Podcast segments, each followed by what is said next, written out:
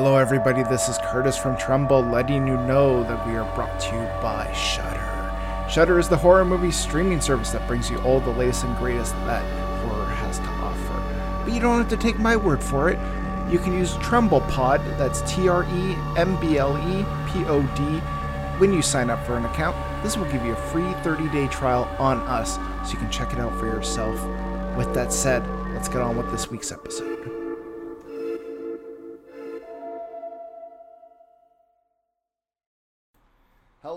Everybody. Welcome back to Tremble, the horror movie podcast. I'm your host, Curtis. With me, as always, is Stephen Taylor. How are you two doing? Pretty good. Yeah, alive and well. Yeah, we're here talking some Stephen King horror movies, and uh, yeah, it's a it's, it's always a lot of fun when Stephen King's involved. I know some people don't always like his work, but I think even if he's contributing things, it's still pretty great.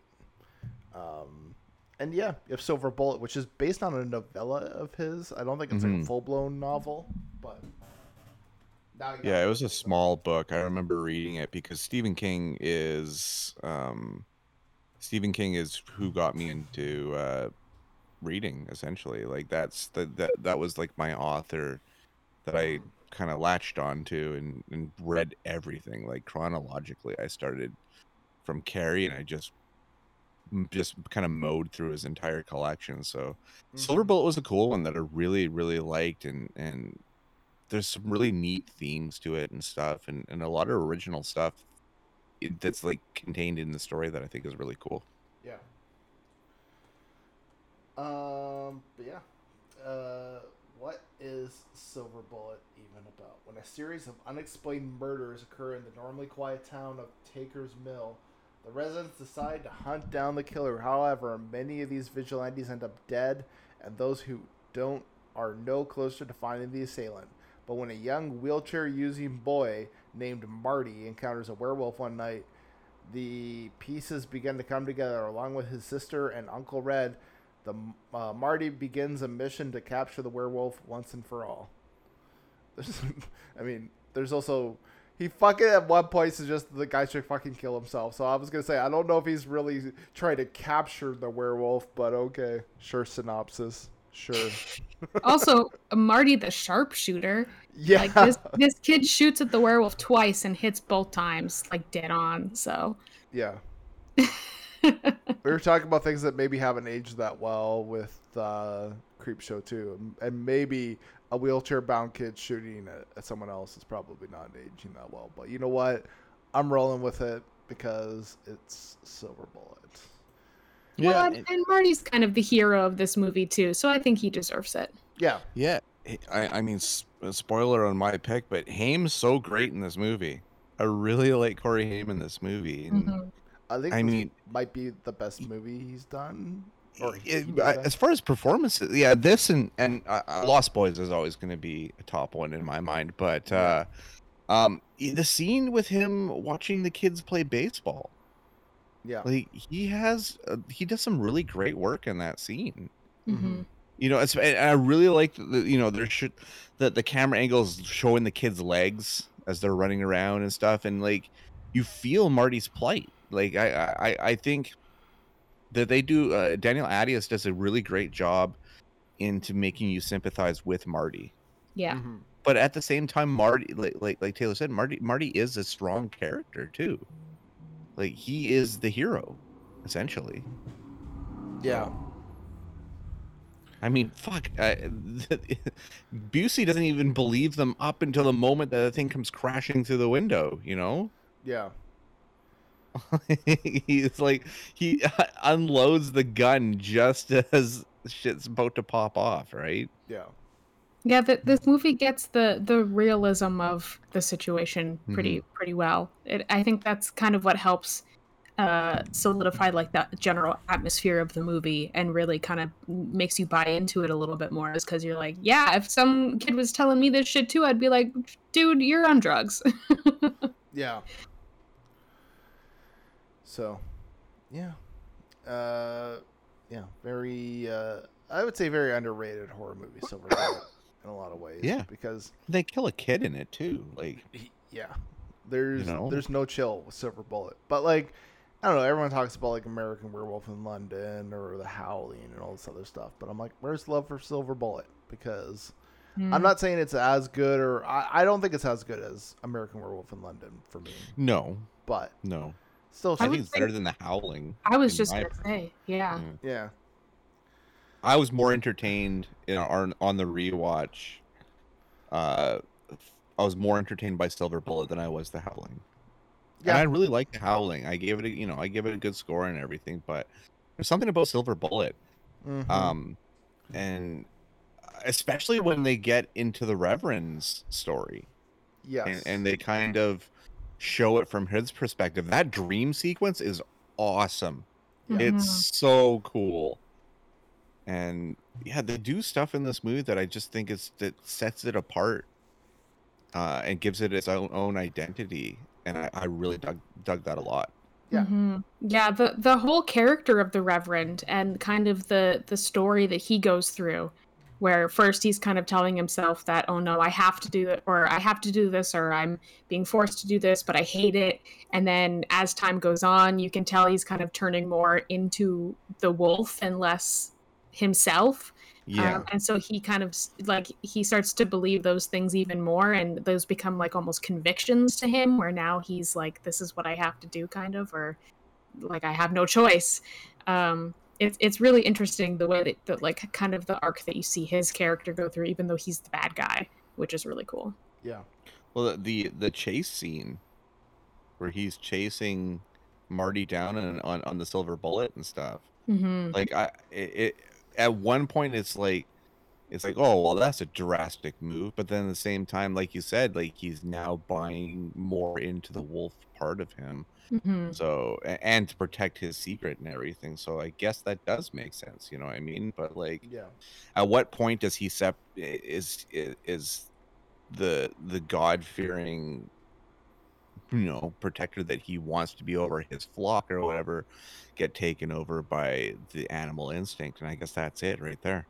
Mhm. hmm I liked the whole thing too of like, well, he can't just kill himself because he believes that that's a sin and he would go to hell for that, you know? So he just has to live in this hell instead of being this wolf and hurting people and doing all this stuff and trying to justify the kills that he's done of, well, oh, I mm-hmm. knew this person was also going to commit suicide, so I had to save her soul before she whatever, you know? Like it's Yeah. it's a very interesting twist on the werewolf story even though it doesn't entirely directly relate to being a werewolf i thought that was pretty cool Yeah. Mhm.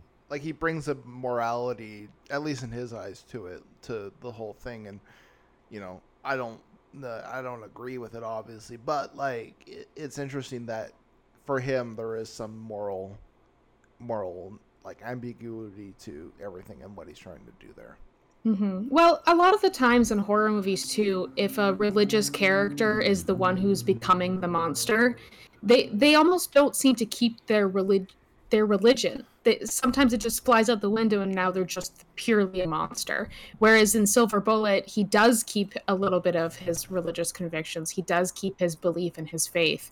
And that actually plays into how he becomes or how he acts as the monster which i just it's just a little bit of extra depth to his character that i think uh just yeah it, it kind of pulls you in a little bit more than just like oh yeah he's just this generic priest who becomes a werewolf and that's kind of it you know For sure. Okay, so when was the first time we watched Silver Bullet? Uh, again, for me, like Creepshow 2 and stuff, being the 90s, um, where I was able to, like, because my, I, I talked about it before, but my aunt had a shitload of VHS, and I would just kind of pick things at random and watch them, and uh, co- kind of going with my Stephen King obsession. I'd already read the book, so it was time to watch the movie, and uh, yeah, uh, I really liked it then, and I don't think I've even really watched it since. Uh, so rewatching it for the podcast was like a really great refresher, and I was like, yeah, I still really like this movie a lot. Hmm. yeah yeah this is definitely underrated i hadn't even heard of this one before um it was brought up for the podcast so i watched it for the podcast Nice. Um, I watched it when I was a kid, and uh, my dad would not let me finish the movie because, like, there's some pretty gnarly kills in the first like twenty-ish minutes of this movie, and arguably it tapers off after that. But like, yeah, we were watching. It's like, no, this is too much for you, and I'm like, I can handle it. They're like, no, you can't. And uh, I think it was like years later, I was like, I secretly rented it and watched it, and I was like, oh, okay. This wasn't nearly like I I do think well especially when I was watching in the 90s yeah it was a little bit more visceral and real. Nowadays obviously these things have aged quite a bit so it's not nearly as frightening but uh, yeah I could see if you're watching this for the first time and like you're you're maybe not as uh, what's the right word? Like uh, fully uh, desensitized to horror like I am because like I watch horror movies now and I'm just like I don't know what really scares me anymore but Mhm. uh, yeah, I can see how that the opening of this movie could be pretty frightening. So, um, yeah, I think I watched it like probably around like early to mid '90s and finished it like I watched it in full like a few years later, and yeah, I was like, this is this is pretty good. Um, but also too, it was kind of hard to find. Like I think up until Shout Factory or Scream Factory did a re-release, there wasn't really too many physical releases of this movie. Um, but I had now I have the Scream Factory Blu-ray Yeah. they put out, and then I also have Paramount sent out this weird random assortment of movies that included uh, Silver Bullet in it. So I was Oh actually shit! gonna- I do own it then. God damn it! yeah. Here's the funny thing. I'm now realizing because I look at my Blu-ray shelf and I fucking see it, and I'm like, I watched it on Tubi. Why the fuck did I watch it on Tubi? Why did I fucking rent it? I'm so mad. Yeah. oh. Well, you know what, Steve? Sometimes we can't remember what's on our Blu-ray shelves. So. Yeah, now I'm bummed out. This is the trouble with owning physical media. You, for- you forget that it's there. Unless it's Halloween three, Season of the Witch, I'll probably forget it's on my shelf. Um, but yeah, uh, but yeah, uh, yeah. I haven't really rewatched it much since because it's been really hard to find. Uh, so I think this might be like my, well, there was the first time which I didn't watch it all the way through, and then there was the time I watched it all the way through. I maybe have rewatched it once between then and now, and um, yeah, it was nice to revisit it. And I think nowadays with the 80s nostalgia, there was definitely some parts of this where I was like, okay, I could see this is definitely kind of playing off of that nostalgia a little bit too. So, all right. Uh, we got a couple emails here. Jessica says, I know it doesn't typically get the love of other werewolf movies, but I think Silver Bullet might be my personal favorite 80s werewolf film. Hmm. There you go. That's yeah. That's I I, I would be. I, I wouldn't fault anybody for thinking this, this is their favorite. No, if you were to say this is the best werewolf movie, I'd be like, meh, I, uh, I yeah. don't know. Well, definitive statements are really tough. Yeah. But when you say So- it's your personal favorite, I'm like, I can't fault you for that because No. No. yeah, it's a personal thing, and I do like this movie quite a bit actually. So, I I'm not gonna. I for me, it's not quite there, but it's pretty close. Like it's up there. It's a for lot sure. of fun. Yeah. It's a lot of fun. Mm-hmm. Plus, like, it hasn't really been mentioned too much, but kudos for having a lead in a wheelchair and not playing it up too much for laughs or doing anything with it that would like be kind of cringe-inducing nowadays. Like, considering that it's a movie made in the '80s, I thought it handled the fact that he's in a wheelchair quite well. Yeah, there there were some Mhm. just one-off lines too that it, it, it seemed like they had a pretty good perspective. Either someone in the writers' room um, deals with a disability similar to that, or and deals with people uh, with that as well. But because there were a couple one-off lines, I didn't write them down, so I don't remember what they were. But I just remember the general feeling of, oh yeah, okay, that's that's pretty understandable. That's I can sympathize a little bit with Marty's character, and even in some cases with Uncle Red, because Uncle Red um i think it was wimby one of his lines where he says something like you know he's not just a kid in a wheelchair or something like that to his mom and i was like yeah yeah like i that uh, that actually made me sympathize with uncle red a little bit because he sees him as more than just yeah a kid in a wheelchair so Mhm. i thought the perspective on that was really well done Yeah. Uh, speaking of, Caitlin says there's no way that wheelchair was street legal. No, for sure not. also i think at one point they call the wheelchair silver bullet there's yeah, like that a, is that is the name for it because it has a sign on the back. Yeah, yeah. I Bullet. I thought that was really fun. I liked Yeah. that a lot. Also, I was really jealous.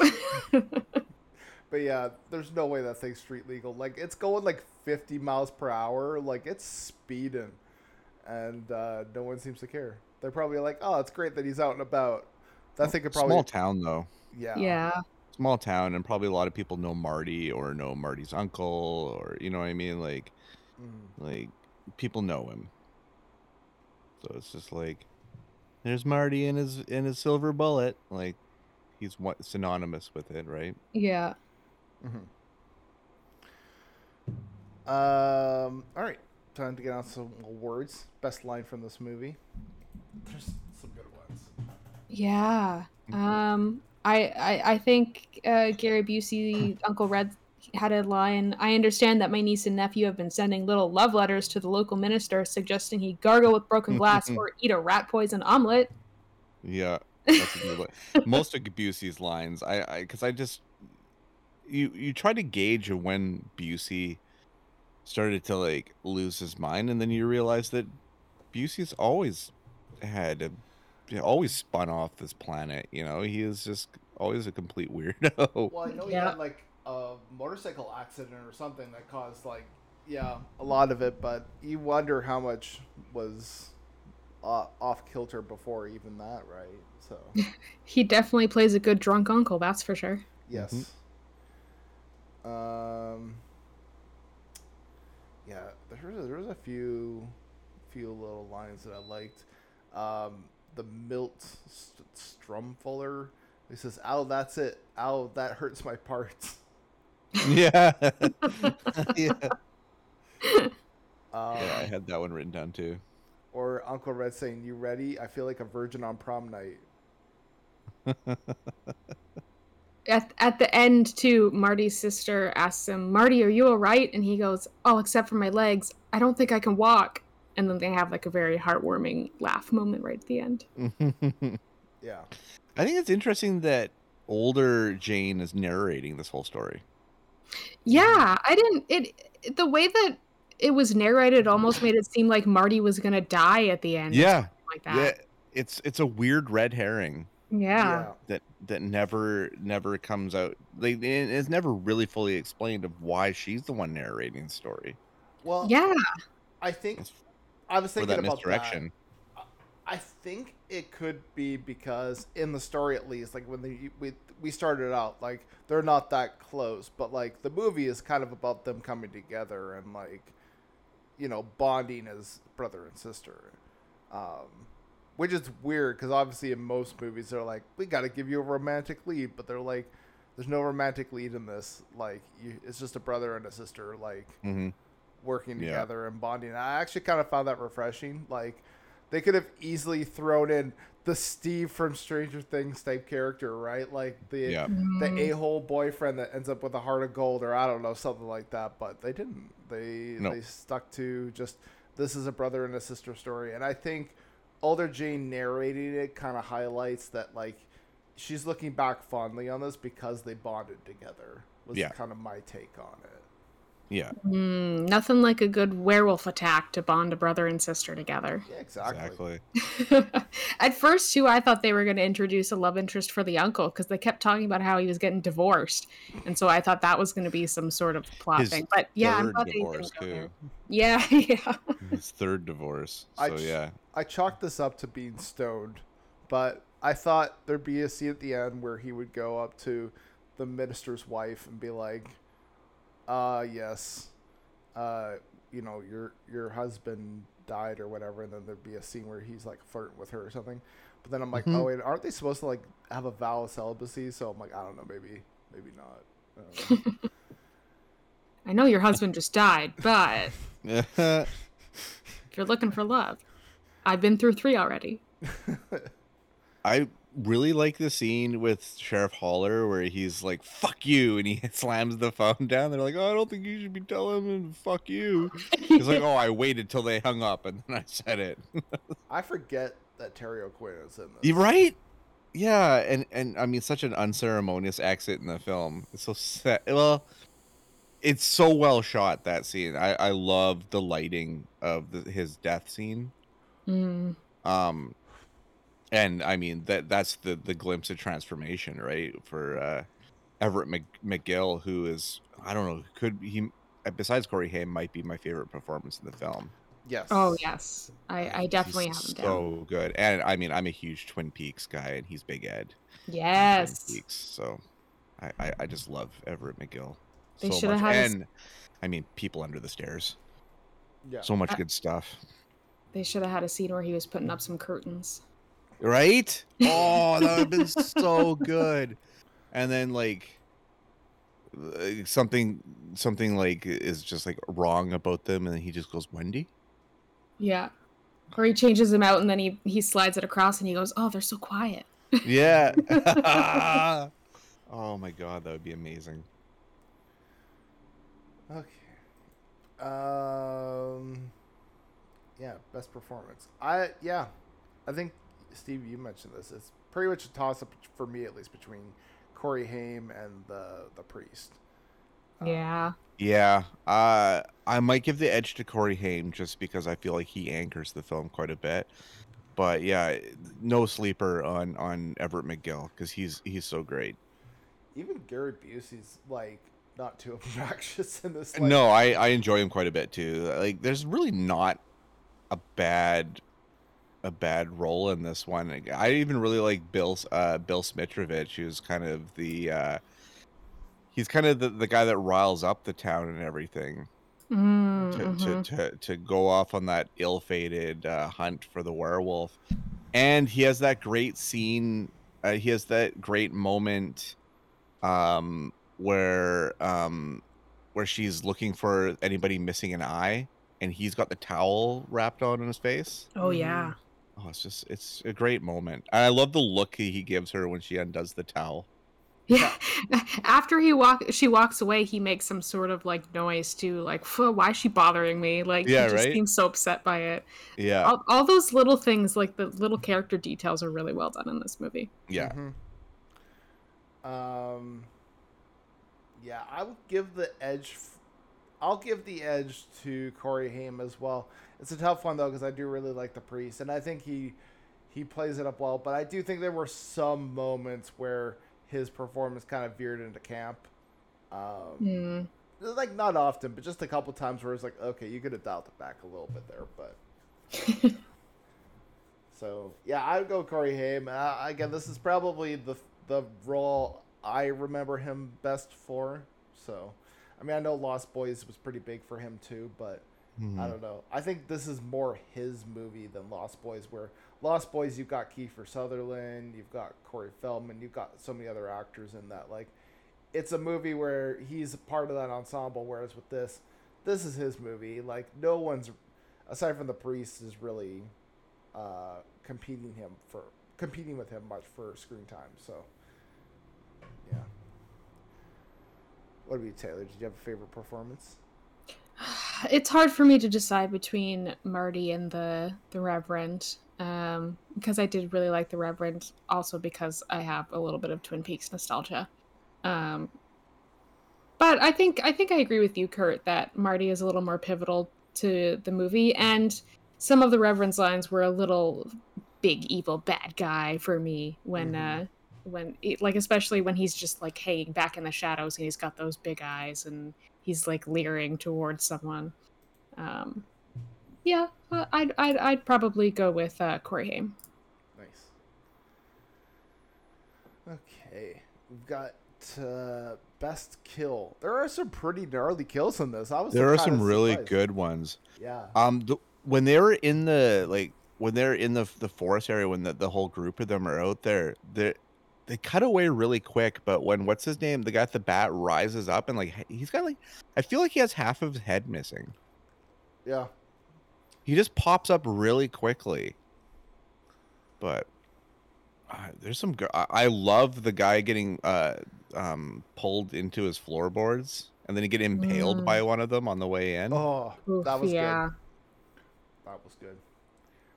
Um, Um, I'm still super impressed by Marty's shooting abilities, um, especially right at the end when he takes one one shot with the silver bullet and gets it dead dead on right in the other eye. Um, good for you, Marty. Good for you. I do like the the girl that gets like just mauled to death in her room, and Mhm. like that scene in itself is fine. But then you see the aftermath afterwards, and you're like, "Oh, holy shit! Like this room's just covered in blood." It's on. Yeah. Mm, yeah, I kind of wished. I mean, maybe it was because he was a kid, but the kid who got ripped apart too, we didn't really see his death. We just saw the aftermath, but judging by the aftermath, we can probably assume that was a pretty decent kill too. Yeah. Oh, especially the dad too, where he's just like distraught. The the, the guy that looks like the Monopoly man. Yeah. He was a bit jarring for this movie. I'm like, you don't seem like the kind of guy that would live out this way, but okay. Um, dumbest decision. Uh, I mean, it was kind of hard for me to choose for this movie. Like, it was maybe dumb for the cop to go investigating on his own in Yeah. the Reverend's house. Um, maybe if you're going out into the woods with a big group of people, make sure you have some competent people with you and like watch for bear traps instead of just wandering Yeah. around through the forest. that was a dumb scene. Um, but other than that, nothing else. I didn't really have anything else on my list for this. fair. Yeah, yeah, red pop and like especially after going through all the ordeal to get the silver bullet, to get it Mm. made, all that kind of stuff. Even the the the guy that made the bullet was like on board with it, and still Red's like kind of standoffish about us. But then popping the shell out just as shit's about to pop off is just like this is a bad move. Yeah. Uh, right. Um, I would say like probably prodding the the Reverend because Mhm. like let's be real, should have just gone up and been like had a silver bullet with a gun in your hand, just be like, hey Reverend, I want to ask you a question about Jesus, and just boom, done it, get it over with. But Yeah, honestly. they they're like constantly goading at him like we know you're the werewolf and all this it just makes things worse for them and i'm like why should have just been more efficient but obviously the movie would have been a lot shorter slash not as entertaining so Can you imagine Uncle Rez just like, you know what, I'm just going to take care of this right now. And he takes the gun and he just, in the middle, broad daylight, just shoots the Reverend in public. And everyone's like, um. And then the movie just ends. yeah like reality is is that probably be how somebody would handle something like that but yeah i do like the shot of uh, marty putting together that letter with the the newspaper clipping letters and all that i'm like it's just funny because it's like it's like arts and crafts time but also he's like being like he's being the full-on like maniacal well he's not really the villain but you know what i mean yeah. it's like, huh, this kid's really on top of shit. Okay, I think it's time to give this a score. What's everyone thinking score wise? I'm gonna give it an eight. Nice. I dig this movie a lot. Um, it it kind of it kind of excels in many ways. It's aged, obviously aged a lot, but it's still for being made in 1985. It's still thrilling. Um, and I, I'm more than willing to overlook any of its faults to enjoy it. What about you, Yeah, uh, ooh. I'm gonna give it a seven and a half. I don't know if I would go as high as an eight, but also a seven seems too low. Um, it had it was a little slow in some parts for me, but for like what it is with all the characters and there's yeah there were some decent deaths and there was a like ticked the checkbox of werewolf movie with werewolf transformation scene and everything like that. Um, and it was just an enjoyable, fun film. Like all of the characters it was fun to follow their story and and you actually hoped that they made it out alive at the end um so i'm gonna go with a seven and a half Nice. Uh, I'll give it an eight as well. Uh, really damn fine werewolf movie. I don't think it ever goes beyond that. Like, it's not for me as good as where American Werewolf in London, but Mm-hmm, Mm. mm-hmm. still pretty good. Uh, still would recommend people watch this if you're a fan of werewolf movies or Stephen King stories. It's probably it's it's again, it's not the best of either of those. Like I can think of Stephen King stories and movies I prefer much more than this, and same goes for werewolf stuff. But it's still pretty competent and it's still a fun time. Uh, there's even some moments in this where I'm like, oh, okay, that's actually interesting stuff that they're doing in this that they don't do in other werewolf movies or Stephen King stories. So it's got it's got enough going for it that I would definitely recommend people watch this if they haven't already. So mm-hmm. cool. Well, Steve, where can people find you on the internet? Yeah, I'm on Twitter and Instagram at the Stevel Dead. I'm also on Letterboxd as well. I'm trying to keep that uh, with my current reviews. I think I'm pretty, pretty on top of it. I'm trying to also do all the back catalog of the Tremble episodes that we've done. Um, Mm. So it kind of looks like, oh, I've just watched those. No, those are the ones that I did way back when we did the episodes. Um, because I really love Letterboxd. I think it's one of my favorite social medias. Mm. Um, and uh, my website is stevestebbing.ca, and you can hear me every week Thursday nights at 11 p.m. Pacific time on the shift with Shane Hewitt. Nice. Cool. Well, Taylor, where can people find you on the internet? Uh, when I'm on the internet, I hang out normally on Twitch or Instagram. My username is Techronomicon. I have a blog, circeanic.home.blog, that still needs a little bit of updating, but whenever I do have anything fun going on, I post about it there. And I am also on Letterboxd because I love cataloging literally everything in my life. So I have cataloged almost all of the uh, scores from. Actually, I probably also need to go through the backlog of Tremble episodes and do an update on that. But uh, I have been keeping up uh, in these last little last little bit. Uh, my username there is Circeanic. Nice. Yeah, going through the Tremble back catalog on on there is no easy task. I I did it a while ago, and I think it took me two days to like get everything up and running. But yeah, um, cool.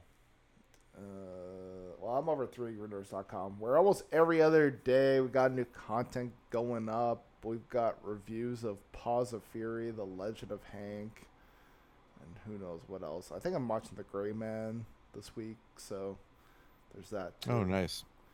Yeah, I'm looking forward to it. it yeah, it's a Netflix movie that they're doing a theatrical screening for, which I'm like, that's just bizarre. Couldn't you just give me a link? But that's okay. Well, it's because it's getting a theatrical release. They did the same for Sea Beast as well. Yeah, I think they did the same thing too for that one with Ryan Reynolds, where he was with a younger version of Oh, himself. uh, Adam Project yeah, and Roma, of course, and Beasts of No Nation. There's there's been a few that do it. yeah. So yeah, and I'm on Letterboxd Fatal Koala, where you can check out my reviews, including my my very much hated review of Minions, which I gave one out of five stars, and uh, the internet was not too happy about that. People were just like, "What kind of what kind of a take of, of is this?" And I'm like, "Did you watch the movie? Did you watch Rise of Gru? Because not a good, not a good movie." You're obviously just not indoctrinated to the Grooniverse yet. Yeah. The Grooniverse. The funny thing is about Oh, these boy. movies too is that like at a certain point with the Minions franchise, there's no plot to them. Like they tried to convince people that Minions Rise of Gru has a plot. I'm telling you right now, it doesn't. It's just an excuse for Minions to do a bunch of random shit and Yep. piece it all together. So Oh, but the kids love that random shit. yeah, yeah, I sympathize for every movie theater employee. yeah. I sympathize with the parents that have to like take their kids to that because I would just be like, mm, I'd be like, no, we'll go watch Monster Squad instead or something. We're not watching Rise of Gru. Um, cool. Well, until next time, where we're gonna be uh, celebrating the works of one of horror's greatest actors, and that's uh, Clint Howard, with uh, Evil Speak and Ice Cream Man. Oh So- boy. Yeah. both both are good movies. One I would argue is great. The other one is interesting. we'll figure out which one's which next time. Well, until next time, everybody. Bye for now.